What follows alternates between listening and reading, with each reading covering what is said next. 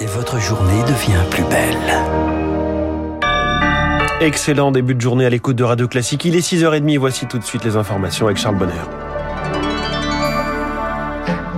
La matinale de Radio Classique avec François Geffrier. Et l'essentiel ce matin, ce sont des économies d'énergie. Et les mairies se mettent aussi à la sobriété à Paris. La Tour Eiffel, Tour Eiffel s'éteindra ce soir à 23h45. C'est l'une des mesures peut-être la plus symbolique annoncée en pleine crise énergétique. Encore plus efficace, la température des piscines baissée d'un degré.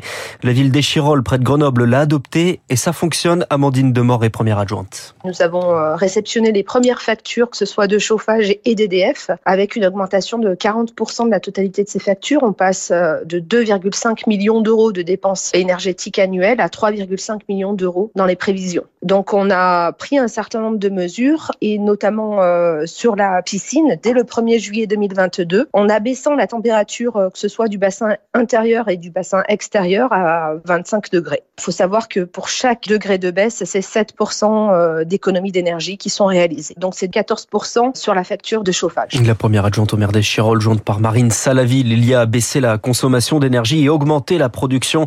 Emmanuel Macron, Emmanuel Macron inaugurait hier le premier parc éolien en mer au large de Saint-Nazaire. Le président veut aller deux fois plus vite sur le déploiement des énergies renouvelables. En attendant, des entreprises sont contraintes de s'adapter. C'est le cas d'Ascoval. La Syrie va réduire de moitié sa production d'octobre à décembre.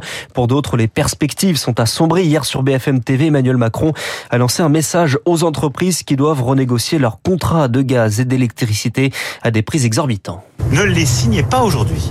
Nous sommes en train de renégocier les prix du gaz et de l'électricité. Et donc, dans les prochaines semaines, on va veiller à retrouver des prix plus raisonnables et donner des visibilités sur les prix du gaz et de l'électricité pour que tout ça soit soutenable. donc, pas d'emballement, pas d'inquiétude et euh, pas de panique. Le Royaume-Uni présente également ses mesures aujourd'hui, plan présenté par Liz Truss, reporté après les obsèques de la reine.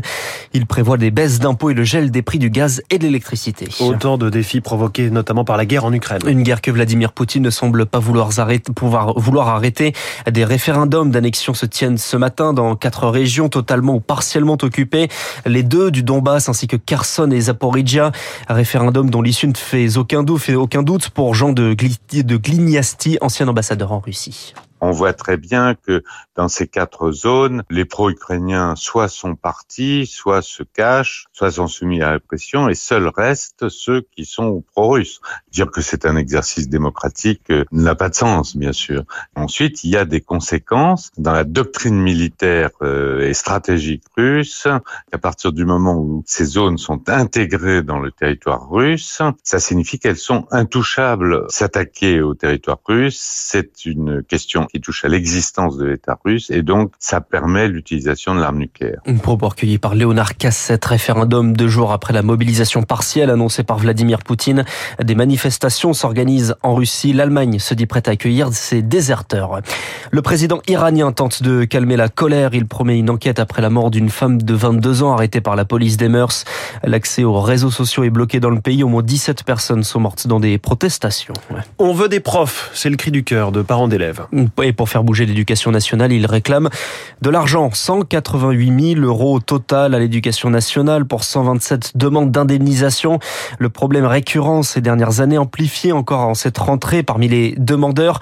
Sylvienne Berel, elle est mère de trois enfants et vice-présidente de la FCPE Paris Fédération de parents d'élèves. Mon fils qui était l'année dernière en première n'a pas eu de prof de français pendant un mois et demi alors qu'il passait le bac. Et cette année il est en terminale et là on vient d'apprendre que la prof de philo était absente jusqu'après vacances de la Toussaint. Et en fait euh, avec des heures disséminées par-ci par-là, et ben on arrive facilement à plus de 150 heures non données dans l'année. Donc moi en fait j'ai déposé un dossier qui va donc aller au tribunal administratif par l'intermédiaire de l'action On veut des profs. C'est vraiment pour que l'État se rende compte de la scolarité que sont en train d'avoir nos enfants qui sont les futurs citoyens de cette société. Une propos recueillie par Océane Théard, une situation temporaire qui dure. L'installation des consommateurs, consommateurs de crack dans le nord-est parisien.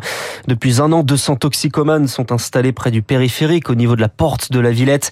Et dans le quartier, la situation s'empire. Une manifestation est organisée demain en présence des habitants de la ville voisine de Pantin. Écoutez son maire Bertrand Kern. Vous avez des gens dans le quartier qui essayent de vendre leur appartement qui n'y arrivent pas. Sur le commerce, vous avez des baisses de 25% de chiffre d'affaires. Il y a des baisses d'effectifs euh, dans les écoles euh, depuis un an. Le problème avec le crack, c'est qu'il n'y a pas de produit de substitution. Donc la seule solution, ça serait à ce moment-là de retisser un lien avec du personnel social et médical. Donc ça veut dire qu'il faut ouvrir des lits, il faut ouvrir des lieux d'accueil et il faut pas faire 30 aujourd'hui et puis 30 dans 3 mois, puis encore 33 mois après parce que ceux qu'on a enlevés sont remplacés par d'autres.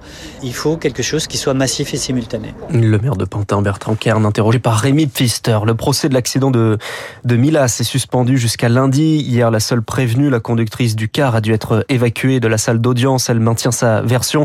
La barrière du passage à niveau est élevée. La collision avec un TER en 2017 avait fait six morts dans les Pyrénées-Orientales. Il est 6h35. On termine avec du tennis et la DER de Federer. Roger Federer, 41 ans, joue son dernier match ce soir à la Laver Cup à Londres. Pas en simple, mais en double avec son éternel rival, Rafael Nadal, la fin de 24 ans de carrière. Une longévité rare au plus haut niveau permise par un physique taillé pour ce sport selon le rédacteur en chef des pages tennis de l'équipe, Romain Lefebvre. Le style Federer, c'est aussi euh, quelque chose qu'on ne perçoit pas forcément. C'est quelqu'un qui a énormément travaillé son physique, qui est une sorte de Ferrari en fait. Voilà, c'est ça, c'est chaque réglage au millimètre qui venait compléter un jeu tellement naturel, tellement aisé, tellement soyeux, tellement fluide que ses articulations, ses muscles et d'une manière générale son corps euh, n'étaient pas soumis aux plus rudes cadences que d'autres avec des styles différents peuvent endurer. Et le dernier match de Federer, c'est à 20h ce soir contre le duo américain Jacques Sock et Frances Tiafoe. Frances Tiafoe, figurez-vous, qui est né en 1998, l'année où a débuté la carrière de Roger Federer. Incroyable longévité de Federer dans le tennis mondial et ce match au sommet ce soir, aux côtés donc de Rafael Nadal. Merci Charles Bonner, c'était le journal de 6h30, il est 6h36. Qui veut racheter M6 Les grands noms du capitalisme européen se bousculent déjà, on le voit dans le journal de l'économie.